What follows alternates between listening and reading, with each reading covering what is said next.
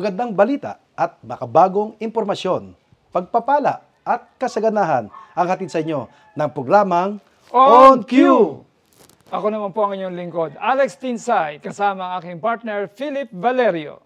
Ito ang positive news na kung saan tayo ay magbibigay ng mga balita na magiging inspirasyon at maghahatid ng positibong pananaw. Mga balitang makabago at napapanahon. Mga sitwasyon ng bawat individual na nagiging pagpapala sa bawat isa. Mga pinagpala, narito ang mga trending na balita. Isang Pinoy itinanghal na US Navy Junior Sailor of the Year. Kakaibang gimmick ng LGU para magpabakuna ng COVID-19 vaccine ang mga kabataan sa Paranaque City. Philippine Embassy sa Qatar tinulungang makauwi ang mahigit dalawang daang distressed OFW. Philippine Embassy inaksyonan ang mga problema sa foreign recruitment laban sa mga foreigners sa Amman, Jordan. Pinoy workers pinayagang makabalik empleyo sa Taiwan. Para sa detalye ng mga balita. Pinoy itinanghal na US Navy Junior Sailor of the Year. Ang Filipino-American Petty Officer na si Giancarlo Ligaspi ay tinanghal na Junior Sailor of the Year ng Maritime Pre-Positioning Ship Squadron ng United States Navy. Si Legaspi na ngayon ay nakatira sa San Diego ay nagsisilbi sa kanyang role of tracking in the readiness of 14 military sea lift command ships that support warfighters from all the U.S. Armed Services. Yes, ang ganda nito Alex. Ah, alam nyo, pagtungkol sa ship, yung ating mga Navy na yan, ay, ah, yung kanyang ah, responsibilidad dyan, napaka-importante dahil ah, pakiwari ko yung mga warship, siya yung ano, nag-load no, sa barko. Na kung saan ay kailangan ng pag-iingat dahil nandiyan yung mga missile, nandiyan yung mga pandigma na ano, weapons na talagang pipinsala. Yung ganyang uh, responsibilidad talagang uh, maselan po yan. At uh, salamat sa ating uh, bagong uh, uh, masasabi ko bayani na Pilipino, na isang sailor, US sailor na pagdating talaga sa pag uh, sa lahat ng larangan ay tayo po ay namamayagpag. Kaya keep up the good work at saludo po kami sa inyo. Uh, God bless po. Hindi lamang yan, uh, Philip, marami rin sa US Navy na mga officers uh, hanggang sa general at hanggang sa pagiging commander ng uh, uh, aircraft carrier, mga Pinoy. So sila ay dapat na talagang uh, uh, ipagmalaki natin kasi bibihira yung nakakarating ng ganong status. Biro mo nilampasan pa yung mga Amerikano, di ba? Kakaibang gimmick ng LGU para magpabakuna ng COVID-19 vaccine ng mga kabataan sa Paranaque City. Mga loot bag na naglalaman ng mga candy, makukulay na maskara sa mukha at mga lobo ay inihanda sa isang lugar ng pagbabakuna sa Paranaque City habang pinalawak ng pamalaan ang paglulunsad ng mga bakuna para sa COVID-19 sa mga kabataang may edad 5 hanggang 11. Layo nitong maprotektahan ang karamihan ng kabataan. Ang nakakatawa dito, Alex, yung mga ta- bata, parang sila sa nasa fantasy island, Mhm. no? na kung saan ay nakakahalina sa kanila. Kumbaga, hindi nila alam kung ano yung pupuntahan nila, kung ito may bakuna. At nakita ko na may mga trapal para hindi rin nila nakikita yung mga binabakunahan sa unahan. Dahil pag nakita nila, matatakot yon At uh, kaganda nito, after sila mabakunahan, ay uh, may regalo pa. Meron pang souvenir, meron pang chocolate, meron pang laruan. Talagang sulit yung pagpunta ng ating mga kabataan. Kaya yung anak ko, siyempre, inobserbahan natin yan. Iyan ba ay safe? Iyan ba ay walang mga side effect? Eh, siyempre, tayo bilang magulang, gusto natin protection sa ating mga mahal sa buhay. Kaya ako po mismo, nakumbinsi ako bilang magulang na isama na rin. Actually, nakaschedule na yung anak ko by next week para siya bakunahan. Saka actually, kailangan natin din mag, maging compliant kasi sa buong mundo, yan ang ano eh, na para sa pagluluwag ng ekonomiya, no? Tsaka yung sa by way na pinauutang tayo ng mga international banks kasama sa mga requirements yun, kumbaga yung vaccination rate. Eh, dagdago rin kasi nakaschedule ni kami sa aeroplano. Eh, kailangan ng bakuna. Eh, may iwan yung anak ko. Kaya requirements talaga yan. Philippine Embassy sa Qatar, tinulungang makauwi may git daang distressed OFWs. Tinulungang makauwi ng Philippine Embassy sa Doha ang may 201 overseas Filipinos. Kasama sa mga repatriates ang dalawang pamilya. Mula sa bilang ng mga nakauwi, 185 ang kababaihan, tatlong mga bata at may dalawang babies. Inasikaso ng Philippine Embassy at ng Philippine Overseas Labor Office ang kanilang immigration requirements. Lumipad ang chartered flight noong February 7 at nakauwi sila ng maluwalan. ay uh, kinukumin ko yung ambassador na yan dahil ah, naalala ko yung aking kapatid siya ay uh, si pinapabilang dyan sa ganyang ano na na minaltrato ng Oo. amo at nagsama-sama sila doon. Alam niyo, alis ang kwento nito. 200 sila doon lahat. At pinatanong ko, ilang taon na sila doon nag-stay? Two years na hindi pa nakakauwi. Kasi daw dahil sa mga maraming kadahilanan. Dahil kulang sa pondo ang gobyerno, o iba, dinidinig ba yung kaso.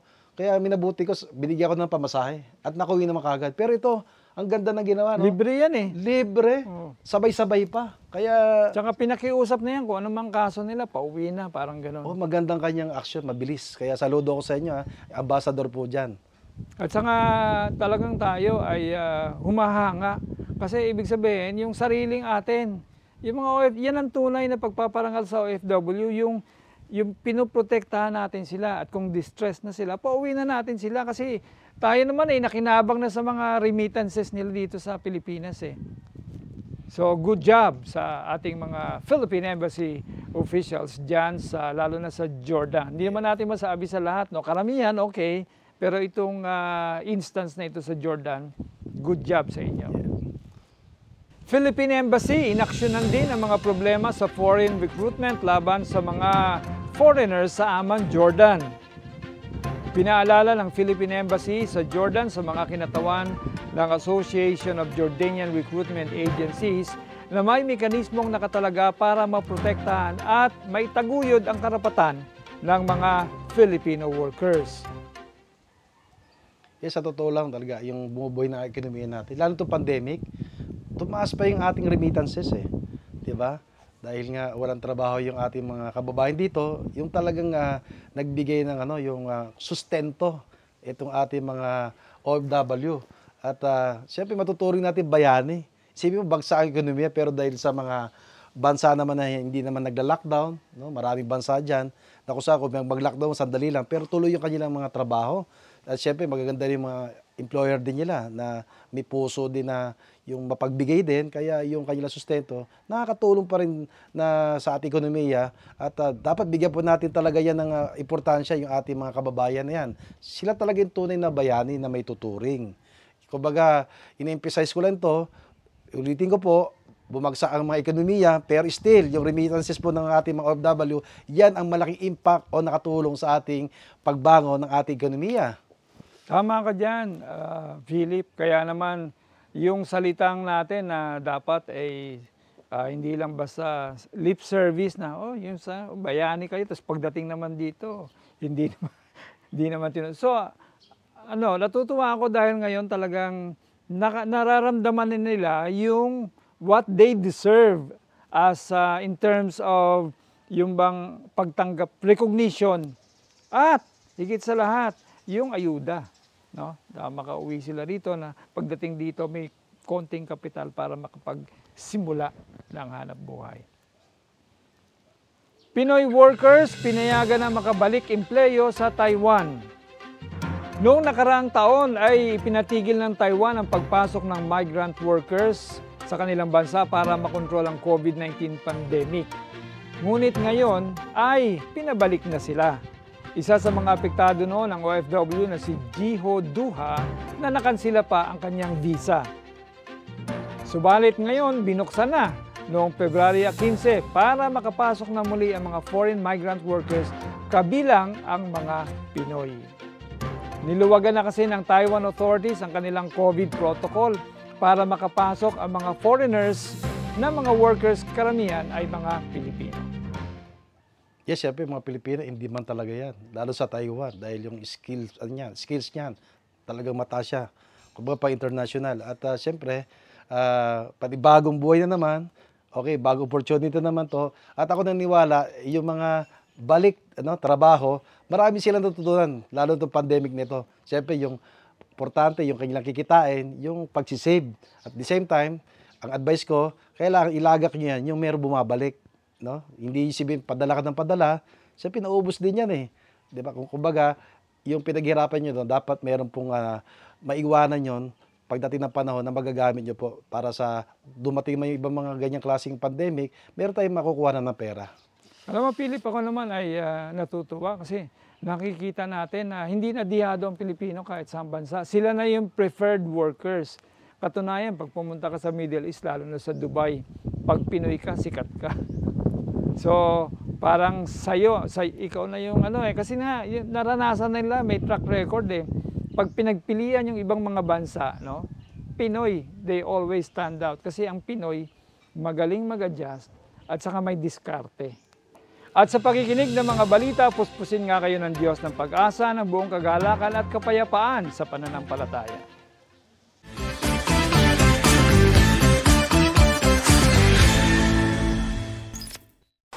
Yes, grabe. Siyempre, during na kayo ay nagninegosyo, kalakasan talaga, di ba? Uh, ini-imagine ko yung inyong mga negosyo. Ito yung nasa mga world trade, di ba? Sa mga events, may mga yung mga stall. Exhibits, yeah. Okay, uh, siyempre, gaya na sinabi niyo, sobrang busy kayo kasi kayong dalawang mag-asawa eh.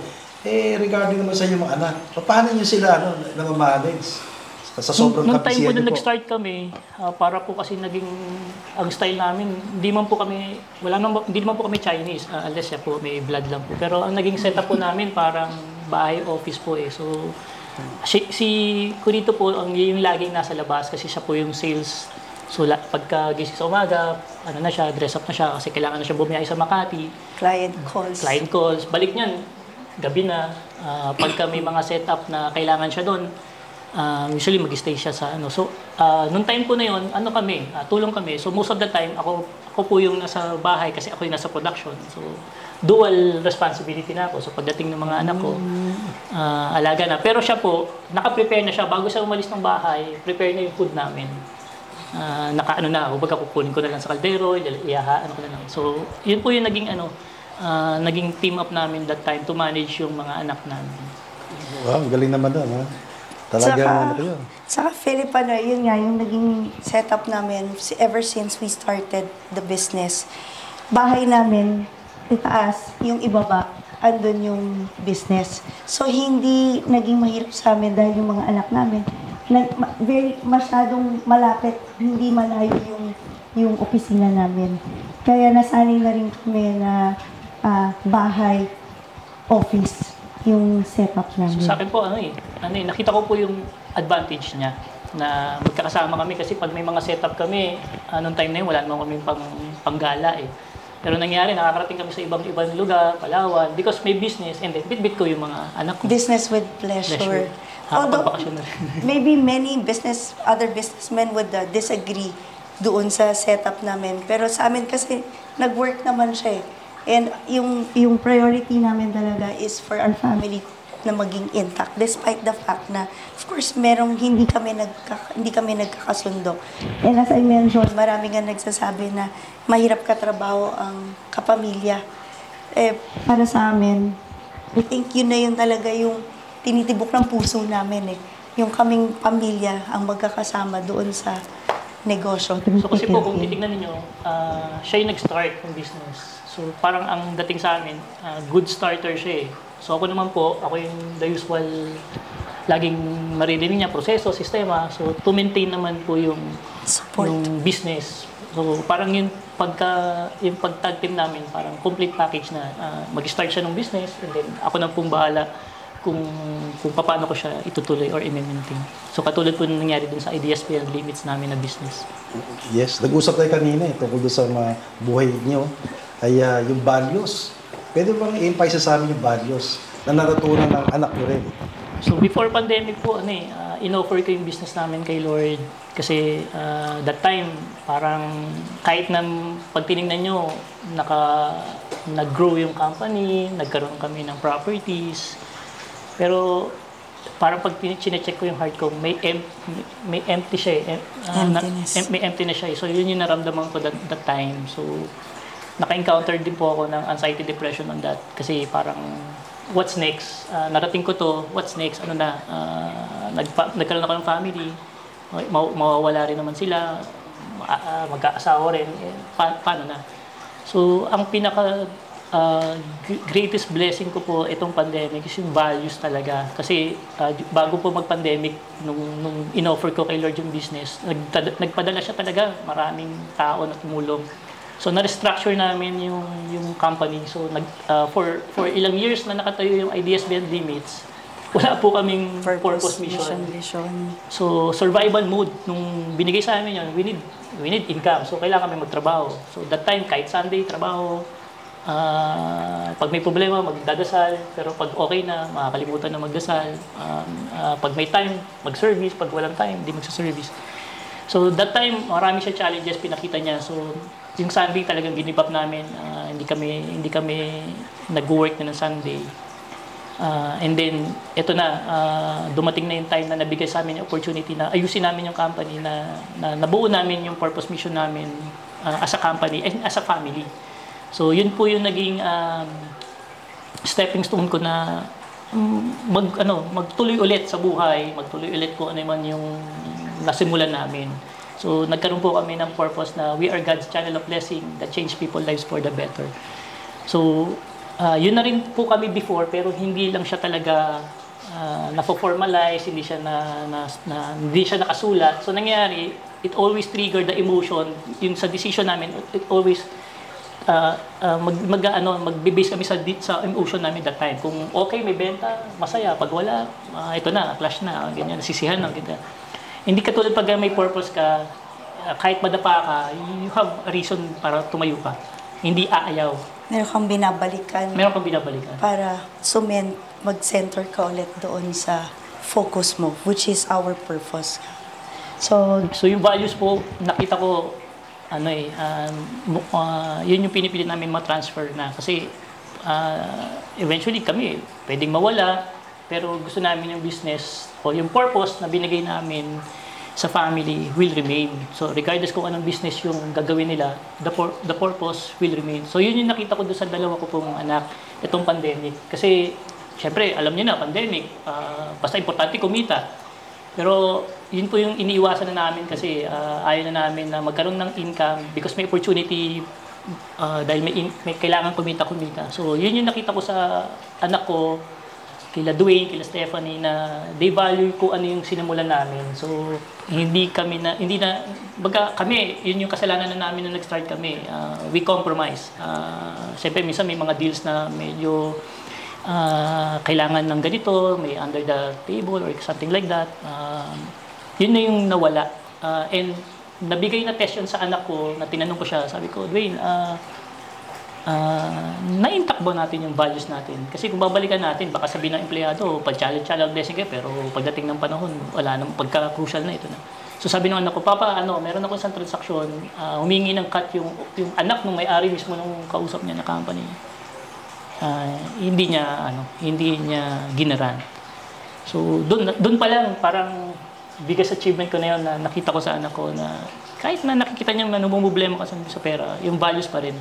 Ah, yun pa rin sa akin. Ako yun yung ah, biggest achievement ko. Matransfer ko sa kanila yung values.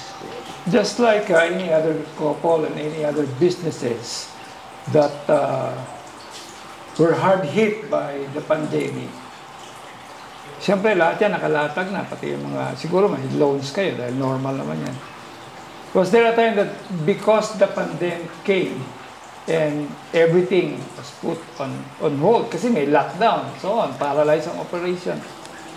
Did it ever occur into your mind to give up at some point? At paano nyo, uh, I know, I'm talking now about your faith, at paano ninyo ito naisalba? So, Pastor, marami pong time na talagang as tao, gigive up ka na talaga eh. And then, especially kung siyempre, nape-pressure na rin si, si wife. as a as a one, 'di ba, as a wife, I think in most cases naman sa mga babae, kami yung unang nagiging anxious, nagwo-worry when it comes to finances. so, between the two of us, kasi nasanay po ako, because nga I was the one handling the sales and marketing, nasanay ako na may pumapasok. pumapasok na income. And for the past two years, zero. As in, zero income. Negative pa. To the point na lahat ng um, resources po namin sa office na, nagamit na. Ah, yun, sinabi rin ni Pastor Alex na ah, nag-loan na din kami para lang to sustain yung office. So, ito na yung pumapasok na po yung nagkakaroon na ako ng fear. So, pag nagkakaroon po ako ng gano'n ng fear, ah, si Dexter at yung dalawa kong anak, at saka yung, actually lima po kami sa Core Valley, saka si Jeff, isa naming partner, sila yung nagre-remind sa akin about, um, about my faith. So, sinasabi nila sa akin, bakit ka nagtatakot? Di ba, in-offer na natin yung negosyo na yan kay Lord. And, uh, trial lang to, hindi pababayaan ni Lord. Hindi, hindi niya tayo pababayaan because wala namang uh, business si Lord na pinabayaan. And especially yun nga, na in-offer na namin kung ano yung meron kami sa Kanya. Um, yes, hindi kami kasing glamoroso during the hype of our business days. But then, uh, still thankful because for the past, for more than two years ng COVID, ni isa sa aming apat, wala pong tinamaan ng, ah, ng sakit. We're in good health and uh, nakakakain pa rin po kami more than three times a day kung tutuusin.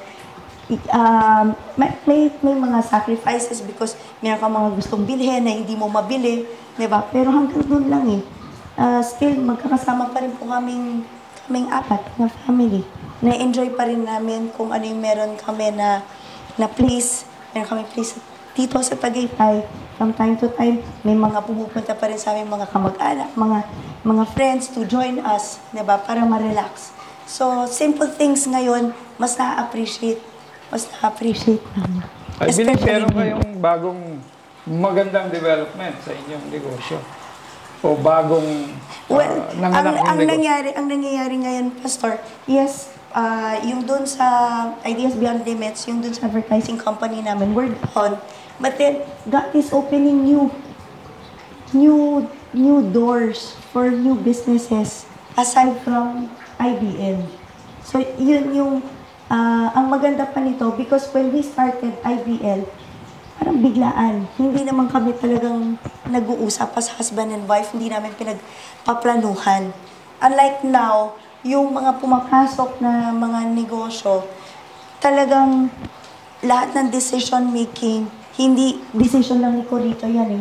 decision lang ni Dexter. Kung hindi, it's a uh, joint decision between husband and wife already. And I think yun yung isa sa pinakamagandang development na nangyayari ngayon sa business. Though it's a, uh, pwedeng masabing it's a startup business, pero I believe, naniniwala ako na hindi palalag, ah, hindi yan pababayaan ni Lord, kung hindi mas palalaguin ni Lord yung mga business na yan because it's a joint force decision between us as husband and wife. So, yun po yung pastor yung sinasabi niyo ang test of faith eh. So, uh, actually, until until today, yung business, uh, maraming ang possible na pwede mong gawin business eh. Pero ang tanong lang, kung yun yung business na gusto na gusto ni Lord na gawin.